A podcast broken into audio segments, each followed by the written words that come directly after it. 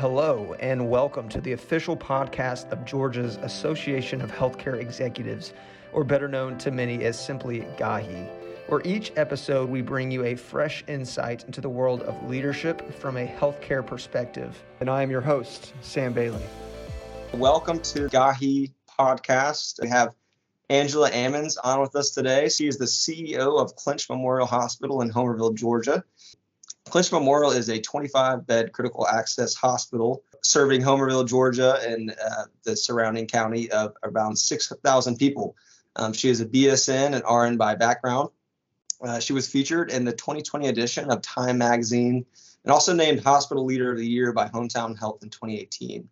Um, and while working with an outstanding female hospital exec- executive mentors, she implemented a business strategy based on working with other South Georgia hospitals. So, Angela, welcome to the podcast. We're excited to have you on here today to talk about um, just your leadership uh, down in your hospital in Southeast Georgia, and also just ask you some questions uh, about your journey, um, how you've got to where you are, and some also some challenges that are that you're facing that we see in the uh, current healthcare setting. Um, sure. Um, so, so welcome. Thank you, Samuel. So first one, we just want to hear a little bit about yourself. You have a really unique um, story and background into how you got uh, from, you know, starting out um, as an RN to how you are now as an executive um, leader at the hospital. Um, I know you've mentioned in, past uh, interviews that you're a first generation Korean American, you know, first female to go to college on your mom's side, um, and just really interested uh, in kind of your background and we have a lot of listeners um, that come from that clinical setting that, that are looking to move into executive leadership and to to really get that experience. Um, so so give us a little insight into into your background and how you got to where you are. Well, um, that could be an all day uh, session because sometimes I don't know how I got here. But, yeah. you know, my mother uh, is a first generation um, Korean American. She immigrated late, later on in her life. Um, she met my father mm-hmm. um, during the Korean War, and they got married and came over. But I am the first um, female in her family to uh, finish college, obtain a degree, and uh, and among her sisters, I think I'm the first one who ever finished school. So my mother has never had a formal education except for going back to obtain her GED now. And she is 74 years old, and she had um, some night classes later on in uh, life, but she never really was ever able to go to school. So um, she is quite proud of uh, me and um, my siblings and the work that we've done. And I, am so glad that we were fortunate enough to be able to uh, realize some dreams for her. So, um, but uh, I'm a registered nurse, started out as critical care nurse. I graduated from Coastal College in Brunswick, Georgia, went straight into nursing. And, uh, you know, for years you dream about what you're going to do. And when I was much younger, I told everyone I was going to be a physician. Well, life took uh, me on different directions, and um, I started a family early. Uh, had some challenges earlier in my life when I was able to go back to school as a non-traditional student. I chose nursing because I had been so used to the caregiving role for years, and I knew that would be a solid career for myself.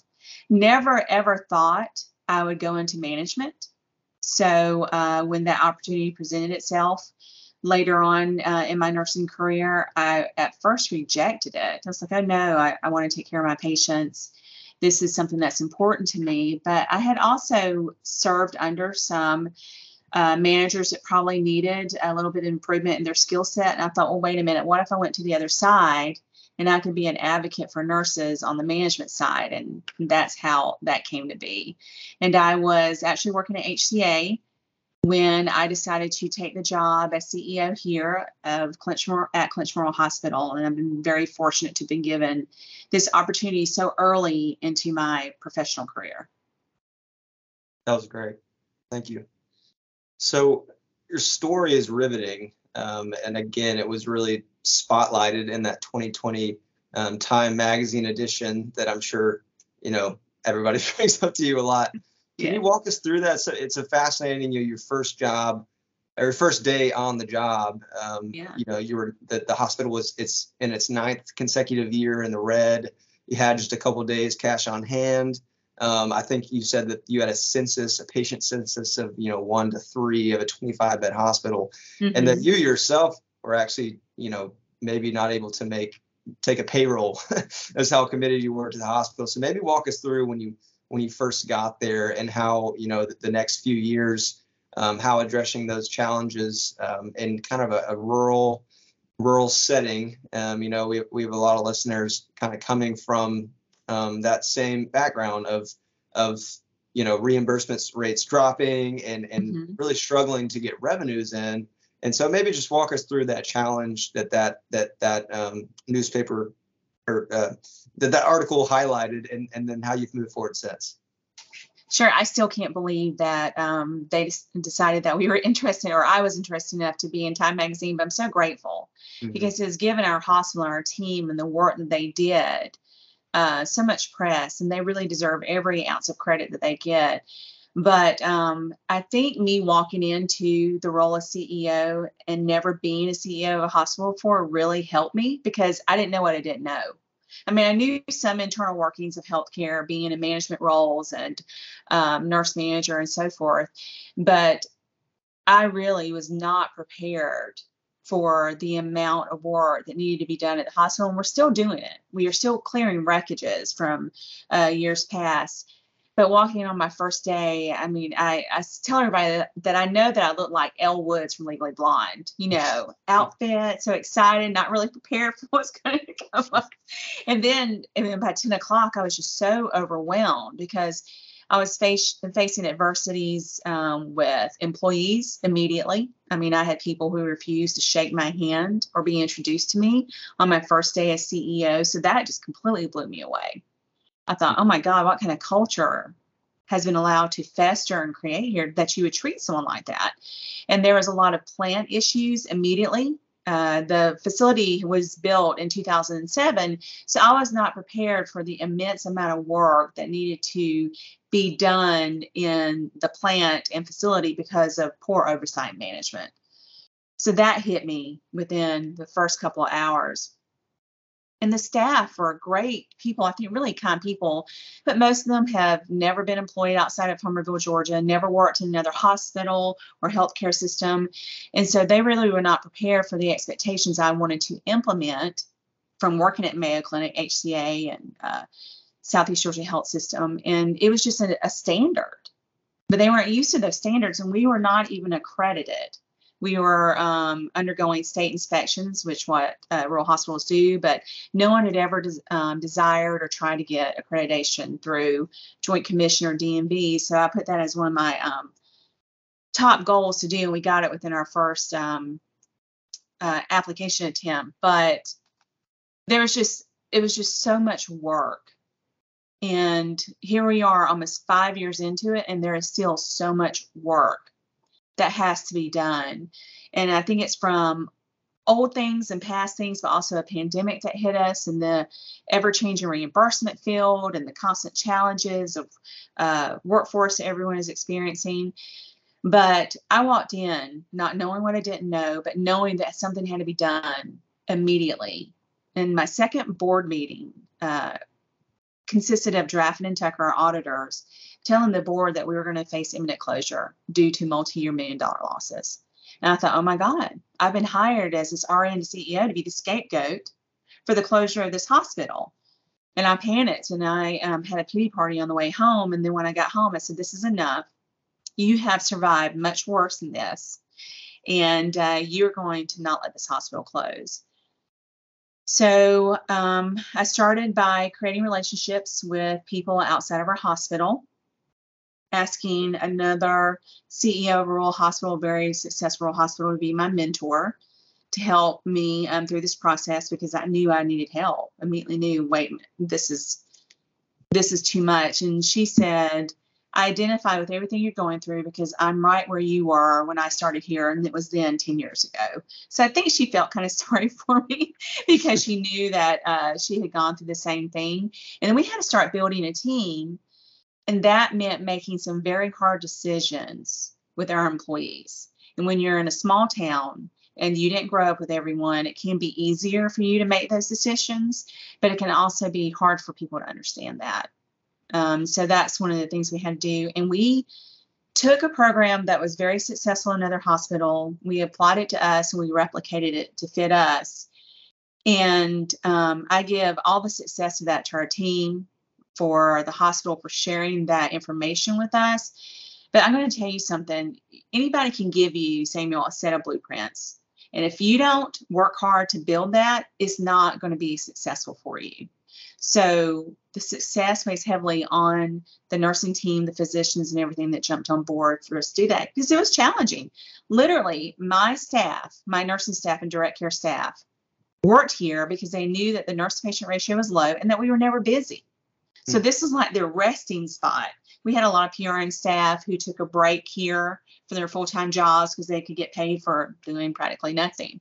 I mean, they were watching TV on their phones. They actually had computers plugged into our internet service. Nobody thought that, that was an issue. I was like, what? You know, watching TV Pretty, shows. pretty sneaky. Yeah. I'm like, we've got some cyber issues here. Um, Mhm. and security firewall issues here, but uh, reading books. And they wanted me to save the hospital as long as it didn't personally affect them. And I couldn't make that happen. Had to personally affect and change all of us. So uh, they had to embrace that. And if they didn't embrace it, then we gave them opportunities to find employment elsewhere. Because we went from taking care of 1.8 to 2 patients who could walk and talk and pretty much do everything themselves because we shipped everything out at that time to taking care of patients who are on ventilators and trachs who came to us with colonization of all types of infections with massive wounds and uh, this was a significant change but we had to do it to save the hospital and i was terrified i thought this is the biggest decision i've ever made in my career I've convinced the board we need to do this. I've recruited a retired physician to help me. I told the nursing staff that we could do this. And if anything goes wrong, it's me and it's my career.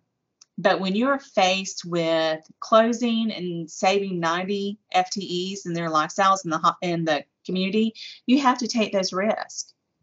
And I think um, if more people decided to take risk or do something that wasn't comfortable for them, then we would make significant changes in all of our careers and personal life and so forth. But it was hard. It was extremely hard, and um, it, it cost us a lot of capital investment up front. And we were very fortunate to receive rural stabilization grant that year. We were able to do that. We had to recruit a physician. We hadn't had an employed physician in years. We had to recruit quality staff. I mean, we were being bypassed on this highway for nurses going from Waycross to Valdosta to work at South Georgia Medical Center. and No one wanted to work here. So we really had to change the community's perception of who we were and what we offered as an employer. And um, I think that my work ethic and my work style had um, given me a lot of credibility. There was a lot of staff who had worked for me in years past who were willing to come and work with me again. And um, every time I meet a new nursing student or new employee, I said the great thing about working in a small hospital is you can advance much quicker than in a larger health system. People recognize your hard work immediately, and uh, we give you lots of things to do because we don't have enough people anyway. But I tell them, I said, and I don't mean this to be braggish in whatever form fashion, but I've never applied for one management job that I've ever had every day, and I believe this work ethic was instilled in me by my mother and my siblings, is that you show up for work every day. Your employer owes you nothing except for the salary that you've agreed upon, and that you have a team of people who need you. Whether you're working at McDonald's, whether you're the front desk registration, whether you're working as a waitress, we always show up. And I always tell my children, you are the best employee in any employment area that you work in, always because you never know when you're going to have to cross that bridge. You never know when you're going to be sitting in front of someone again and you need uh, a job. And people approached me uh, for the management positions, and they even approached me for the CEO position here. So when you think the work that you're doing every single day doesn't matter or that no one is watching you, that is not true. People are always watching you. And if you show up and you do the right thing and you work hard every day, it really does pay off. Mhm. And I think that's what's contributed to the success of the hospital and everyone here. That's awesome. That's really cool.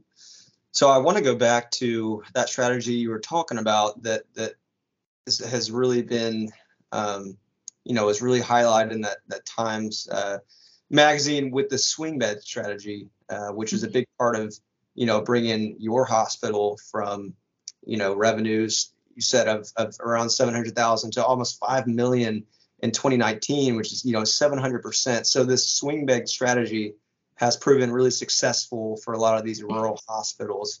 Um, and while you know you didn't necessarily invent the wheel, you've used the wheel to be uh, to to make mm-hmm. that change. So maybe if you're if you're able to speak about it, can you go into what those partnerships look like and how you how you made those relationships and those connections? You talk about um, that partnership with Grady, and Grady is a huge name um, in Georgia um, that everybody knows. But how do you you know begin to make those connections and you know get those patients from other health system? What what does that look like?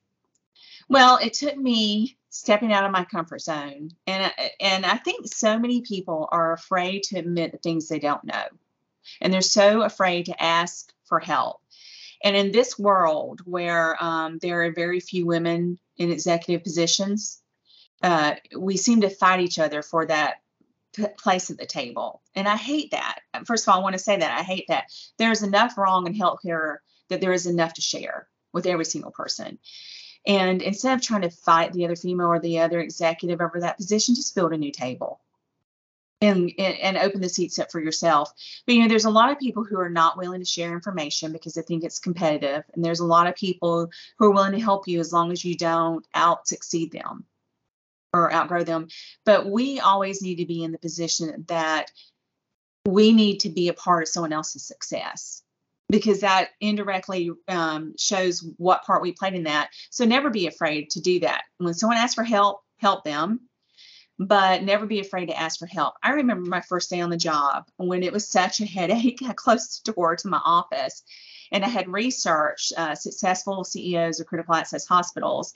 In Miller County, Robin Rogers kept popping up, and I picked up the phone and I cold called her. Miraculously, on that first day on the job, whoever answered the phone put me right into her office, didn't take a message, and she happened to be at her desk when I called. And she answered the phone and said, Robin, you don't know me. I'm an RN. This is my first day on the job as CEO. I've researched you. I need some help. Will you be my mentor? So that really is what started the relationship. Robin already had established relationships with Grady and other hospitals, um, larger tertiary hospitals. And so we started a mentoring relationship. I came to her hospital, she came to mine. And then um, I didn't hear from her for like two weeks. And that was very uncommon because we were texting frequently and calling. And I finally said, Robin, if you're alive, send yes. And if you're dead, send no, and I'll leave you alone. Not a problem. So she called me she says, I don't know why I'm doing this, but I feel compelled to help you. And we are going to introduce this program into your hospital because you know you have a beautiful brand new facility and the beds are empty the parking lot is empty i don't know of anything sadder so we started this relationship we um, shared training our staff went to her facility to learn how to take care of these vent trach patients we had an average of, I think, two swing beds, and our reimbursement was phenomenal, but it was so poorly underutilized. So in um, 2017, when I started, our swing bed revenue alone was 730.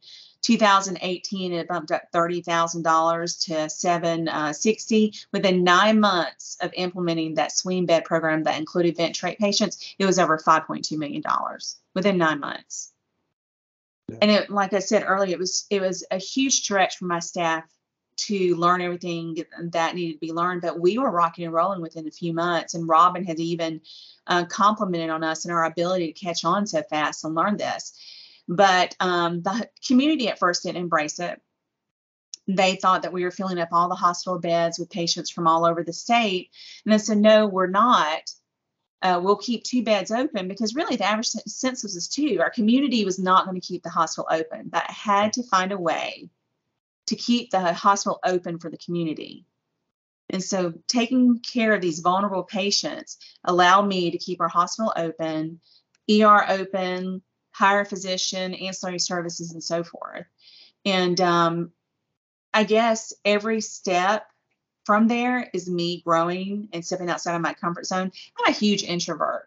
I talk all day to people. There's nothing more than I like to do than to go home, read, and shut down. And so networking for me was just such a if anybody else feels that way, just walking into a room and going about and small talking with everybody, I thought, oh my God, there's nothing worse I could possibly think of doing. But I learned that it's it's important to do that because there are other people like me who need help. And there are people there who hopes that someone will come up and speak to them. So now I'm the person who's speaking to everyone, passing out my business card. But that helped me make other connections. And so we have benefited either directly or indirectly from me doing that we have been printed multiple times in the Journal Constitution. Um, we have been featured in other magazines from work that we're doing with our community and farmers, and uh, successful uh, stories about employee initiatives that we tried. And I think it's me stepping out of the comfort zone and introducing myself and making myself available. And I always say to anyone, any institution, if you have $2, you need to spend $1 on PR Yes, that's the only way anyone is going to know anything about you. And I do think that has what garnered attention for congressional recognition.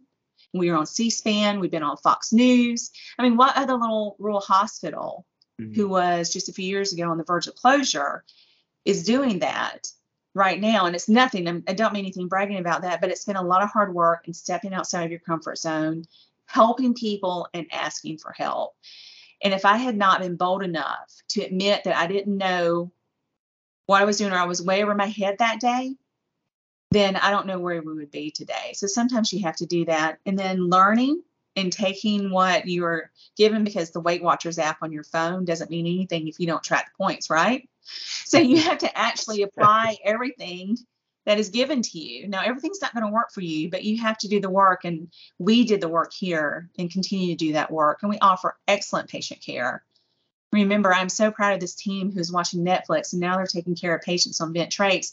And we have had miracle stories where our patients have gotten off the ventilator and walked out of this hospital mm. after they have been sick for months. So we're doing great things here.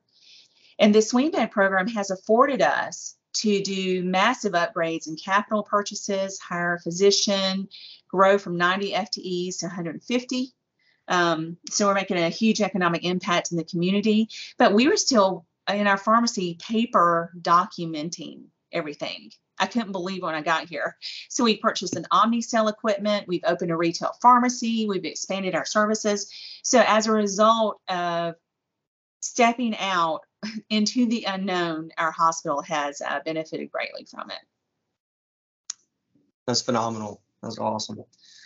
My next question, uh, I want to kind of come to more current day as we've been talking about, you know, when you got there in 2017 and turning that around, but current day, two of the the huge challenges that hospitals face, especially all over Georgia, but uh, definitely, you know, nationwide. Um, a is the contract labor of, of nurses, um, and really, you have contract labor because of the RN turnover, and so those two things, contract labor, RN turnover, are kind of I think every CEO's um, you know what keeps them up at night right now and their their mm-hmm. headache. So maybe speak uh, to what that looks like, what initiatives y'all have around um, these two challenges at Clinch uh, Memorial.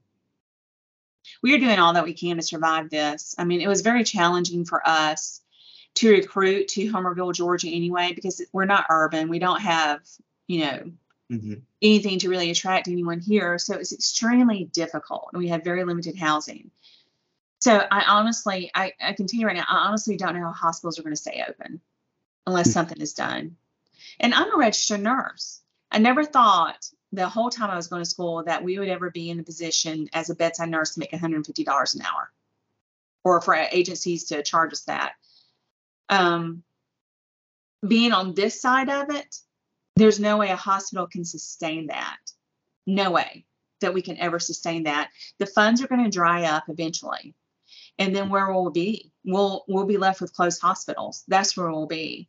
And so we're going to be in a lot of trouble if we don't do something. So we have tried to creatively avert that. We started our own in-house contracting agency. We um, realized uh, that the nurses and respiratory staff were not being paid the $150 an hour. So we started 13-week contracts paid at a, a, higher rate than what they were given directly, and we've had some success with that. But still, that's not anything for uh, that we can sustain long term as a hospital. We have tried to be creative with benefits. We partner with a company called Rataza out of Atlanta, and we have a corporate wellness program that we partnered with Georgia farmers. And every week we have a local produce delivery and we give free food to our employees. And each week we don't know what's going to be. It's zucchini, potatoes, whatever's in season. So we do that because in the South, you feed people like when you love them. So you're like, here, eat, get some zucchini. Yeah, but during awesome. the pandemic, when they were working such long hours, and they didn't want to go to the grocery store and nobody wanted to see nurses in their scrubs in the grocery stores during the height of the pandemic um, it really helped them by being able to stop in the cafeteria and pick up some food and go home uh, we have um, tried to give away a car because we cannot compete with the $17,000, $20,000 uh, sign on bonuses. And it really hurt the people who had already been here for years to see that happening. So we created a program that every two weeks, if you showed up for your shifts, if you signed off on your time, you didn't have needless overtime, your name was put in a drawing. At the end of the year, we drew for a brand new Ford Escape. So we did that. We bought housing in the community because we realized that people were challenged with, yes, I'll accept the job for you, but there's nowhere to live. I'm driving 45 minutes away. And that really was causing turnover even more because they would decide to go work at a hospital that's closer to them. So we bought an apartment complex and um, we uh, tried to make sure that we had housing for any staff that needed it. And we've had people partner in the community to give us housing for overnight stays and for respiratory staff and so forth when they needed it. But um, I don't know what hospitals are going to do in the future, and especially if the new uh, proposed legislation is passed, the bill about mandated nurse to patient ratios. I don't know how we're going to combat that. I don't know how we're going to survive that. So there's got to be um, some advocates speaking for the rural hospitals and the large tertiary hospitals, but for hospitals overall, to speak to these people and say, look, we we need the hospitals to stay open, but we can't do it at this pay scale. And so we're trying everything we can. Um, I'm looking uh, for the special easy button that's going to make everything go away, but I just don't know how that's going to happen. We just got to come to um, a point where we can meet and discuss this. You know, larger tertiary hospitals receive funding based on their volume, so they received so much more money than rural and critical access hospitals. Mm-hmm. And uh, I think a lot of rural hospitals have already gone through those funds just for daily operating capital because volumes are still not picked up. So I really don't know how we are going to sustain that. And if the ho- rural hospitals and critical access hospitals close, then that's going to increase the burden on the larger tertiary facilities. And of course, the community will be affected because there will not be a hospital there. And that's so important. Rural and critical access hospitals definitely solidified our uh, need in the communities during this pandemic. Because can you imagine the overflow in the hospitals if we had not been here? I mean, we were vaccine clinics, we were infusion clinics, and so forth. And we set up ICUs in our ECR in our ERs when the pandemic hit. So we need to be here. We have a place, and we just need to find a way to find a, a way that we can all stay open. Hmm. Yeah, no, I totally agree with that. I think we're all hospitals around the country are feeling those same sentiments. Um, thank you for that. So my last question is really speaking to, um, you know, we have within uh, the Georgia Associ- Association of Healthcare Executives a lot of, you know, aspiring leaders um, to be healthcare executives one day. Um, and I think what happens a lot of times in these roles, kind of you're speaking to it, is you get thrown into these these these major challenges where you're over multiple multiple departments, um, a lot of things that need changing and improvements, and it's just a really big task. Um, mm-hmm. It's a really big thing to manage uh, on a day-to-day basis. So I'm curious, on a personal level, how do you handle the stress and um, the challenges and the pressures that come with saying, "Hey, we need this hospital turned around"? Because I think it's something that all healthcare executives feel. And mm-hmm. so, what would your advice be to you know the many GAHI members that um, are looking to move into those roles and how how to really handle that on a day-to-day basis? Well, um, the first thing I would ask anyone listening is Is this truly what you want? Do you truly want to be in an executive position? And if you do, you need to be prepared for the work that comes with it. Uh, we have had several interns um, come through uh, our hospital as part of the MHA program and so forth. And um, I think some of them, uh, most of them are great, have turned into great employees, but some just had the mindset I've got a degree, that's all I need. Mm. And I want to work from 8 to 3:30. You need to work around me because I'm so very important because I have this master's in healthcare administration and you know, I'm choosing to work in your facility. Well, that's not it. Okay.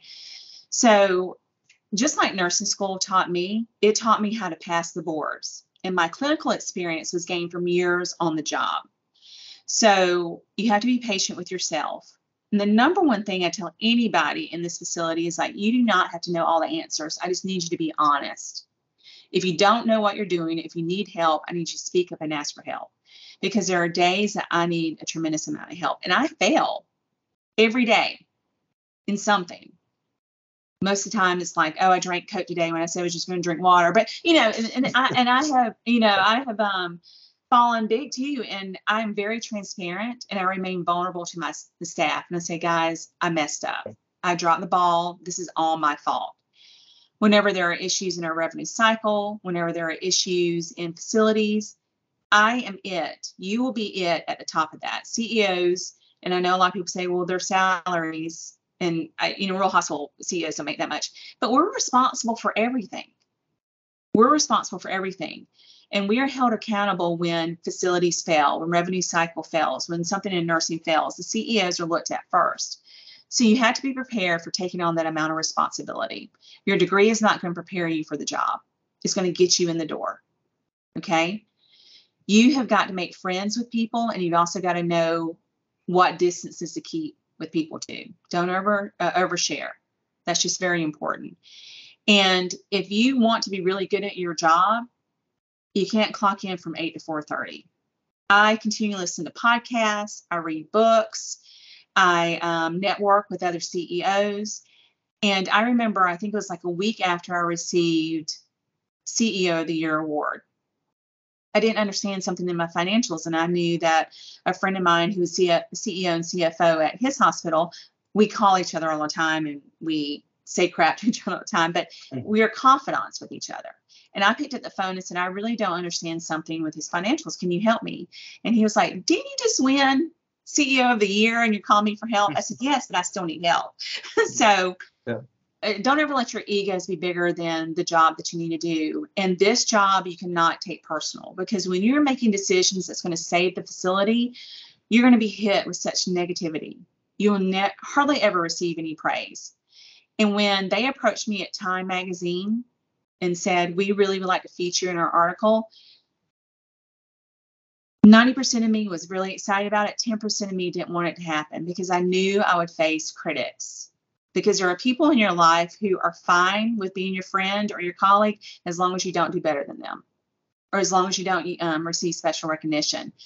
And I knew there are a lot of people that were not going to understand it, and there are going to be a lot of people that wouldn't cheer for me. And I was absolutely correct. Absolutely correct. I received a lot of criticism from that.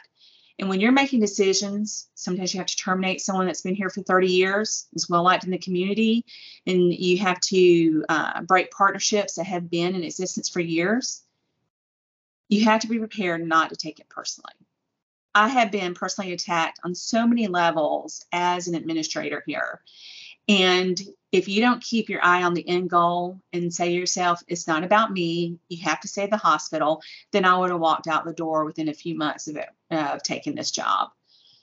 So I encourage you to really find or answer that question deep within yourself. Is this something that you truly want to do? Because believe me there are some days I, I think i could really be a walmart door greeter and not have the stress what can I give up in life where I wouldn't have the stress? I really want to raise chickens and like have a vegetable farm stand, but will that sustain my life when the stress really gets to an all time high? And um, you just really have to be prepared for that. You're never going to make enough money for the job that you do. Never, ever. And you're never going to be truly off. Even when you're on vacation, your phone's going to be in your hand unless you're in some remote location that doesn't have Wi Fi. so, this job and any job that's important requires a great deal of time and a great deal of sacrifice. And I would just encourage everybody to realize that before you step into it. Hmm. Yeah, and to call great. me if you ever need anything. I um, people have asked me to be a mentor, and when I was mentored, I promised to always pay it forward. So I'm always available to help anyone if they have a question, comment, or anything. That's great, and that's uh, we appreciate your your honesty and your advice there. I know that's going to be very helpful to a lot of our listeners. Um, that does wrap up all my questions. I did have maybe one really important one was how do you feel about the Georgia Bulldogs football team this year? I know you're Woo-hoo! I know you're an avid fan and you know coming off a national championship high. Um, I hey, guess I have, have that saved as a clip. Yeah, I have it saved as a clip. When I'm having a really bad day, I watch that ESPN highlight. And I'm like, yes.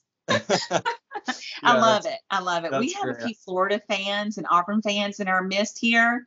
So I love coming in to work the day after that. But go dogs. Go dogs, yes. You won't hold that against you. That that's that's awesome. Well, well, thank you again for for coming on the podcast today and and um, giving some time to to the listeners. Um, I know they're really going to appreciate uh, your story and that story of success. Thank you so much, Samuel. Thank you for joining us today on the Gahi Podcast. Please subscribe to Gahi Podcast to stay completely up to date with upcoming episodes. Have a great day.